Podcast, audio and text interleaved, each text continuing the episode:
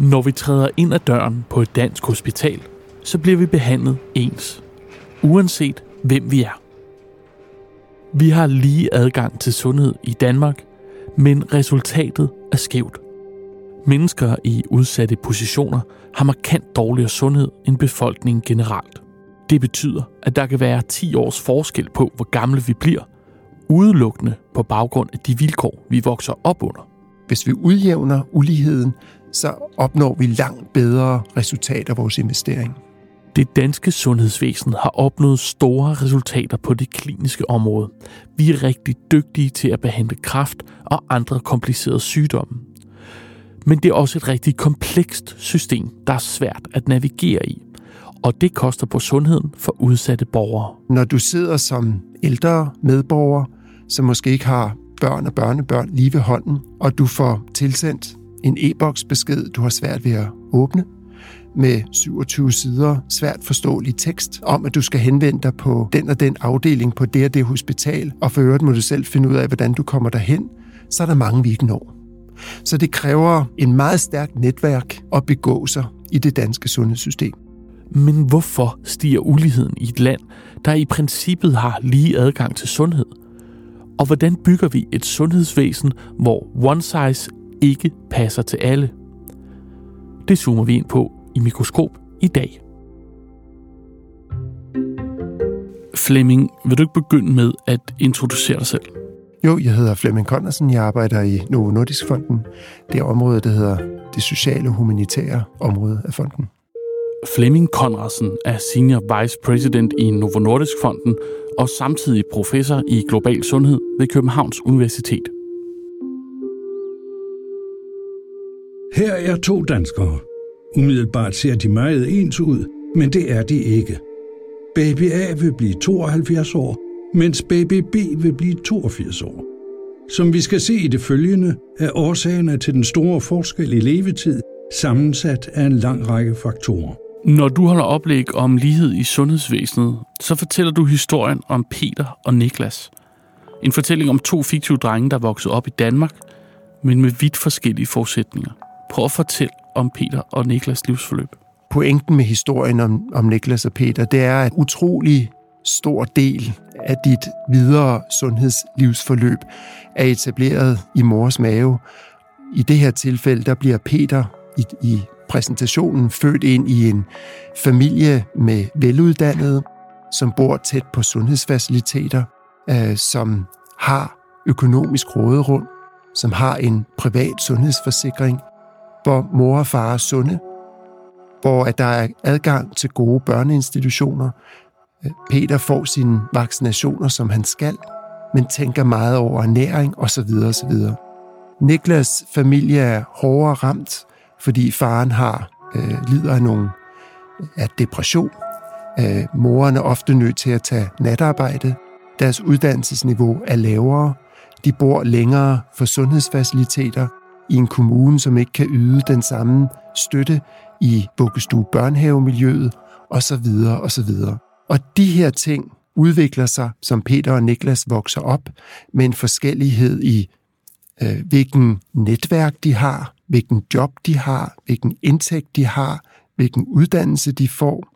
Og det ved vi spiller ind på kost, på rygning, på alkohol, på ting som slidgigt, øh, mental sundhed, diabetes, alle mulige andre ting, sundhedsudkommer er relateret til dine livsvilkår og din uddannelses- og økonomiske forhold.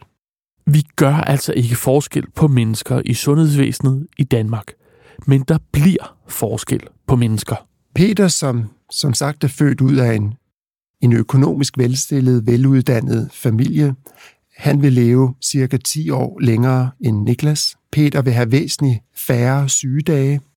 Chancen for, at han er en af dem, der kommer på for eksempel førtidspension osv., øh, der kommer til at døje med en masse øh, det, vi kalder multimorbiditet, mange forskellige sygdomme på samme tid.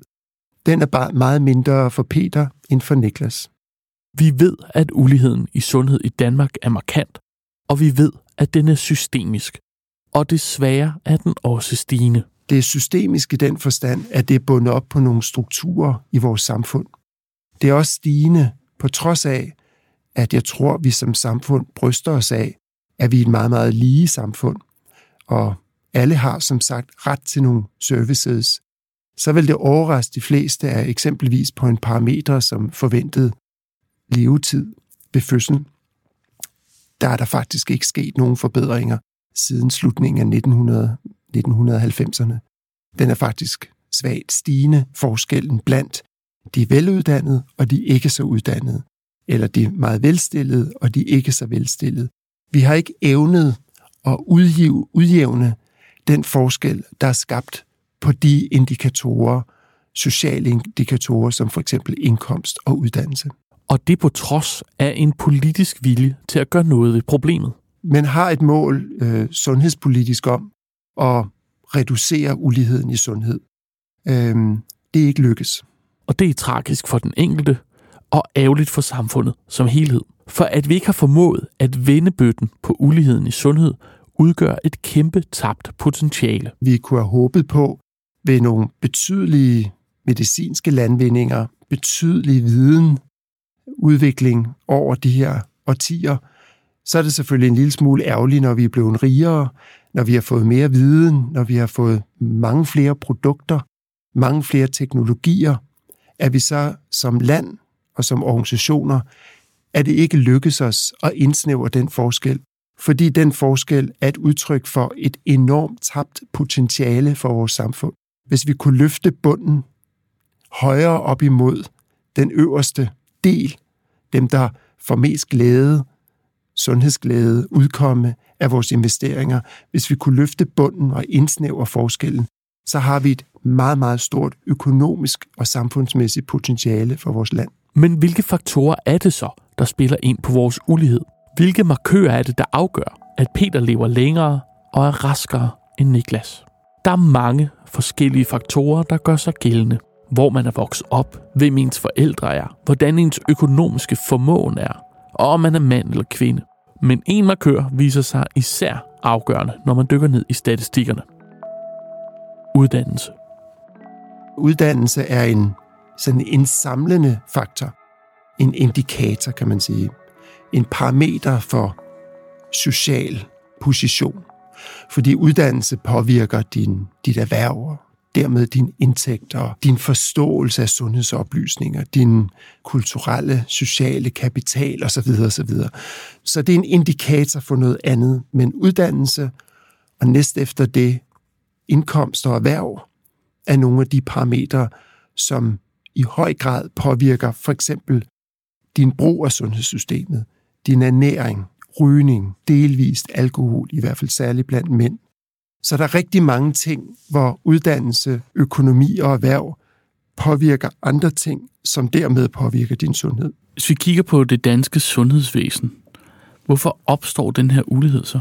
En del af det er, at vi ikke er tilstrækkeligt opmærksomme på at designe vores sundhedstilbud, så dem, som har sværest ved at få glæde af det, bliver hørt og bliver nået og bliver inddraget. Det, det ved vi jo godt, og det ved vi igennem mange år. Men lad os sige et screeningsprogram for masse forskellige sygdomme, hjertekarsygdom, cancer, hudkræft, alle mulige forskellige ting. Hvis vi kører det via e-boks, så er der mange, vi ikke når.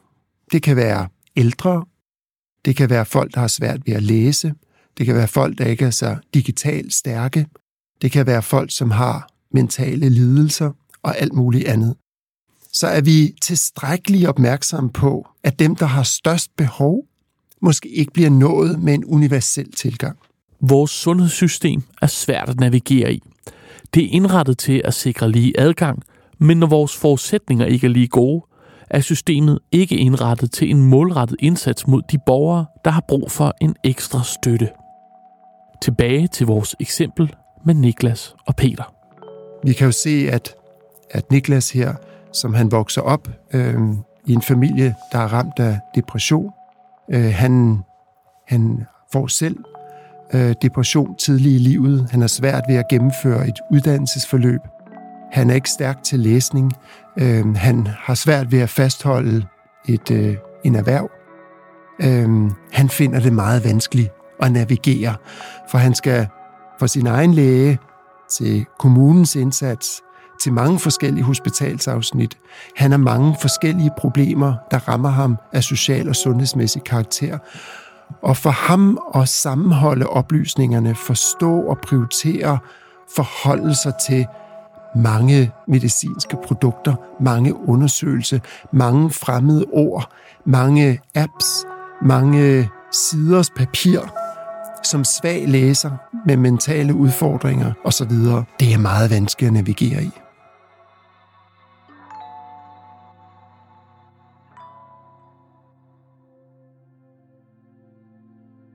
Hvad skal vi gøre? Hvordan skal vi indrette vores sundhedsvæsen?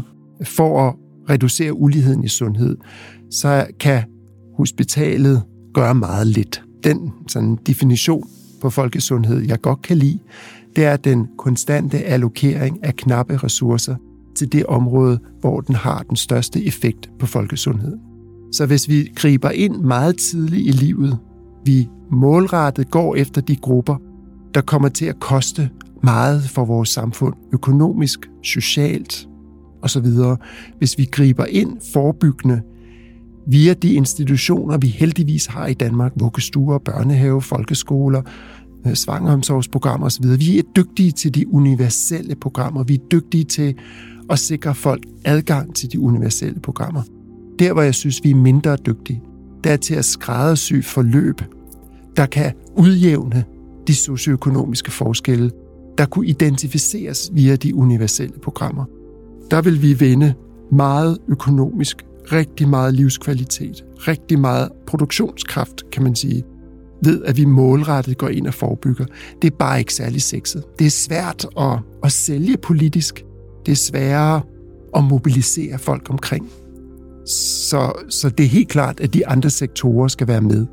Inklusiv nogle af de politikere, jeg talte om før, som måske kan være med til at regulere et forbrug. Regulere et forbrug. Ord, som kulturelt løber os koldt ned af ryggen i Danmark. I 2007 indførte den daværende regering rygeloven. Den gjorde det forbudt at ryge på blandt andet restauranter, arbejdspladser, uddannelsessteder og i offentlig transport. Og loven var ikke populær. I dag blev regeringen og enhedslisten nemlig enige om en stramning af rygeloven. Blandt andet blev et totalforbud mod rygning på børneinstitutioner, skoler og gymnasiale ungdomsuddannelser vedtaget. Vi ryger og drikker, som det passer os, og det er der ingen, der skal bestemme. Hvis uh, der er nogen, der vil holde op med at ryge, så skal de også holde op med at drikke øl. Så skal de gå over til skummemælk og grøntsager. Og jeg har ikke tænkt mig, at værtshuset det skal være en grøntsagsbutik. Jeg er ikke sociolog, men der er åbenbart et eller andet i det danske samfund og politiske system, der gør os meget modvillige mod at, at gribe ind, og vi er meget liberalistiske i den forstand, at der er saftsus mig ingen, der skal bestemme, hvad min børn, mit barn får til frokost. Eller jeg skal saftsus mig selv bestemme, hvis jeg vil ryge mig selv halvt ihjel, og så videre, og så videre. Der er en berøringsangst, der er en modsætningsfyldthed i den måde, vi bedriver vores politik på.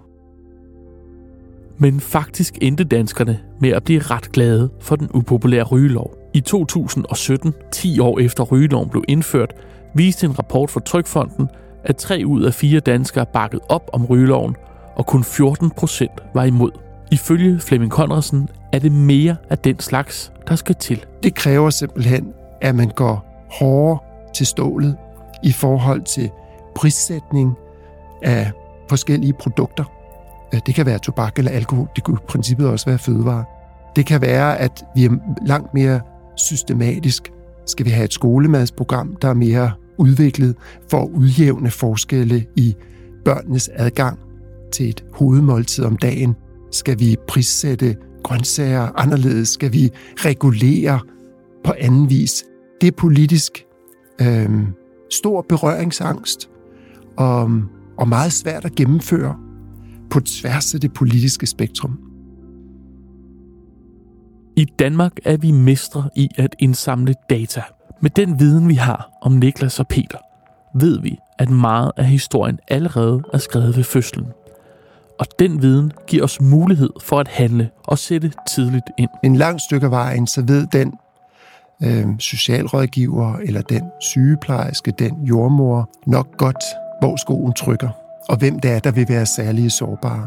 I Finland gør man det lidt mere, nogle andre lande gør man det lidt mere, vælger at gribe ind meget tidligt, mere intensivt, mere systematisk, for simpelthen at sikre, at dem, man kender meget tidligt, der vil få udfordringer. Det ved vi for eksempel, hvis der er psykisk sygdom i familien. Vi ved det i forhold til nogle socioøkonomiske parametre. Vi kan ved det i forhold til nogle misbrugsproblemer osv. osv. Er vi dygtige nok til at sætte ind i tide og bruge de data, vores land er så rigt på, til at forebygge målrettet? Det tror jeg, vi kunne gøre bedre. For hvis vi ved, at Niklas har andre og større behov end Peter, så er det måske et andet sundhedssystem, han skal møde, og det er en udfordring, vi ikke har løst endnu. Det kræver ifølge Flemming Conradsen systematik, samarbejde og ikke mindst ressourcer. Uddanner vi dem godt nok til det? Har de tid nok til at gøre ting, der skræddersyde den enkelte? Bruger vi civilsamfundet nok til at nå ældre eller unge svage osv. osv. Det kræver en ret systematisk tanke om, at den mest kosteffektive løsning måske ikke er den bedste for at nå de 20 procent, som har mest brug for at blive nået og hørt og set og blive screenet. Det kræver flere penge, og det kræver en skræddersyet indsats, og det kræver, at vi inddrager måske andre end lægen og sygeplejersken på hospitalet, men den ansatte i kommunen, i hjemmehjælpen, ældresagen, studenterbevægelser, hvad vil jeg? Er vi kreative nok i at tænke på, hvordan når vi de svage? Og der kan vi se, at nogle hospitaler øh, inddrager civilsamfund, eksempelvis Røde Kors, ansætter unge arbejdere til at hjælpe ældre med at finde rundt på et hospital, så de ikke kommer for sent til det sted, de skal hen. Vi ved, at der er studenterorganisationer øh, som Social Sundhed, der hjælper borgere med at oversætte og forstå de beskeder, de får fra et sundhedssystem. Så det kan godt være, at vi skal tænke ud af boksen og ikke tænke, at det skal være en sygeplejerske. Det kan være det andre. Flemming Conradsen har forsket, boet og rejst i en række af verdens fattigste lande, hvor ressourcerne er knappe og sundhedsvæsenet langt mere fragmenteret. Men her er masser, vi kan lade os inspirere af. Nærheden i sundhedsvæsenet og den måde, den enkelte borger bliver mødt på. Jeg har arbejdet mange år i Sri Lanka. Der er, har hver landsby det, man kalder en family health worker. Det er hovedsageligt en kvinde, men det kan også være en mand, som er bosiddende i, i landsbyen, som har x antal hushold, som vedkommende ligesom tilser, laver oplysning til omkring, som er den, der understøtter familien med spørgsmål, bygger bro til det bredere sundhedssystem, øh, har samtaler omkring prævention med den unge pige, taler med øh, drengen om de svære ting i livet, inklusiv prævention, eller kønssygdomme, eller ernæring, eller alkohol, alt muligt andet. Det er en person, du kender. Det er en person, der er tæt på. Det er en person, du kan gå til, som du har tillid til, som den nære person. Om vi til fulde har det system i Danmark, er jo selvfølgelig nok lidt det har vi ikke, og det vil være dyrt og vanskeligt. Men er der modeller, der kunne tilpasses for at sikre, at hvis du ikke har børn i nærheden som ældre, eller nogle gode naboer, er der så nogle andre, du kan trække på for at få fortolket det skriv, du lige har fået? Eller forstå, hvad det er, der bliver kommunikeret til dig?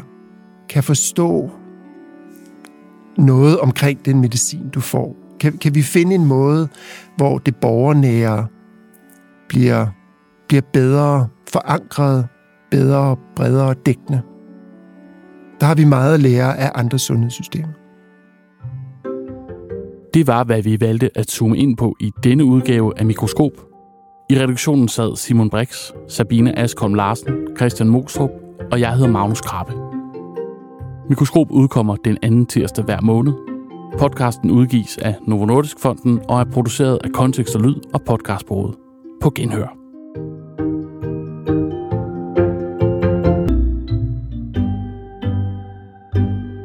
Vi har brugt klip fra Sundhedsstyrelsen og TV2.